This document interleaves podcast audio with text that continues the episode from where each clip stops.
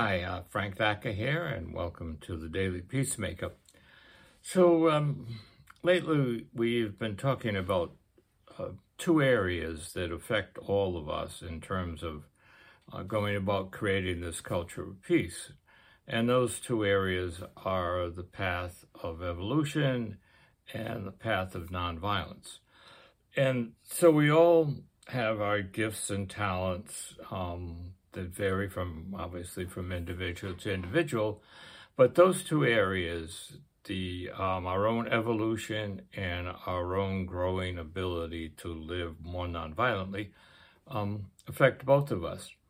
And as I was looking at these two over the past few months, these two areas of uh, nonviolence and um, evolution, began to see um, that they're really intertwined in, in the sense that as you grow in one, you grow in the other. Um, and so what we've been doing is looking at, at that at a little deeper level. And last uh, time we looked at um, one of the principles of living nonviolently is that the arc of the universe bends towards justice, which is to say that the process of evolution um, is taking will take a long time. And when we looked at the evolutionary side, we didn't see, we had a chart, and you can find it at um, either the Daily Evolver or you can go to the Daily Peacemaker. And on their um, resource page, you can find this, this chart that shows over the last 250,000 years, humanity has um, evolved. And so the arc of the universe, the evolution of humanity is indeed happening. So, another principle of nonviolence is that nonviolence is a way of life for courageous people. So, when I first heard that, I was like, that sounds a little, little egoic, you know, nonviolence is a way of life for courageous people. And if you are following the way of nonviolence, you are courageous. And if you're not, well, you're not courageous. Well, that's not what it says, obviously. It just says that if you're going to walk this path of nonviolence, it is going to take a lot of courage. And you can say the same for the path of evolution. If you are going to uh, evolve, it's going to take a lot of courage. I think the biggest thing that happens as you move um, into living more nonviolent each day or evolving, um, people are going to start to ridicule you a little bit. You you are basically going to move out of the mainstream, and um, people, if you look at it from the nonviolence perspective, people are going to call you passive. They're going to call you afraid. They're going to call you idealistic. They're going to um, ask you, you know, what world do you live in? Uh, nonviolence will never work, and stuff like that. And if you look at it from the perspective of evolution, you know, as you evolve, people are going to start to um, ridicule in the, in the sense of, oh, you're highly evolved, oh, you're on the special path, you know, why don't you just sit down and lead an ordinary life? Um, good example, if you are, say, a member of a religious faith, and you were in this position of your faith is the only way, it's the only good faith.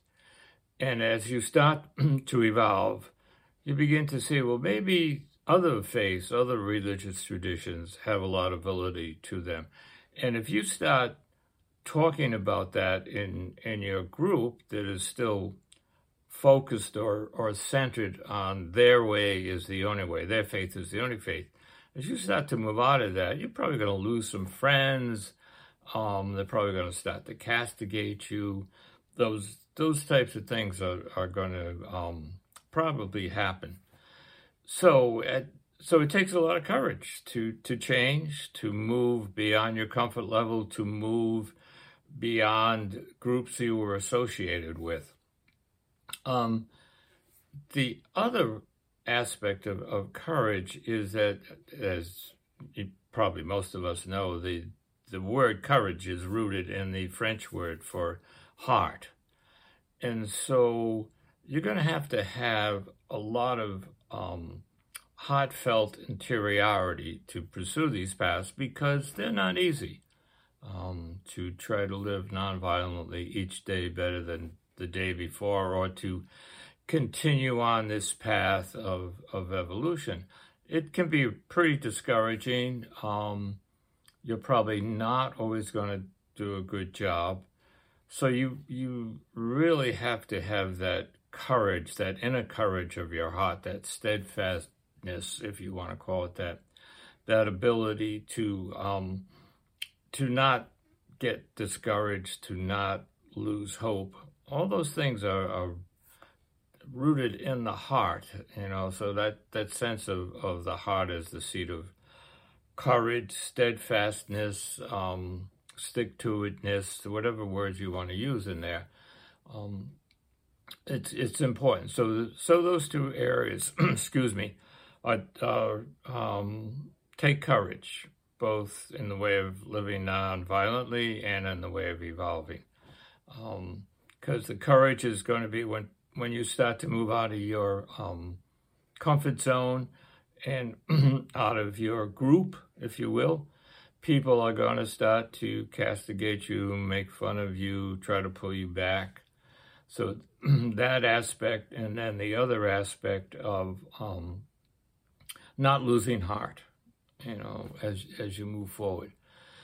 So um, again, you see those um, two areas. Um, nonviolent, you know, nonviolence, living more nonviolently and evolving, um, both take courage. So, with that in mind, I will um, stop there.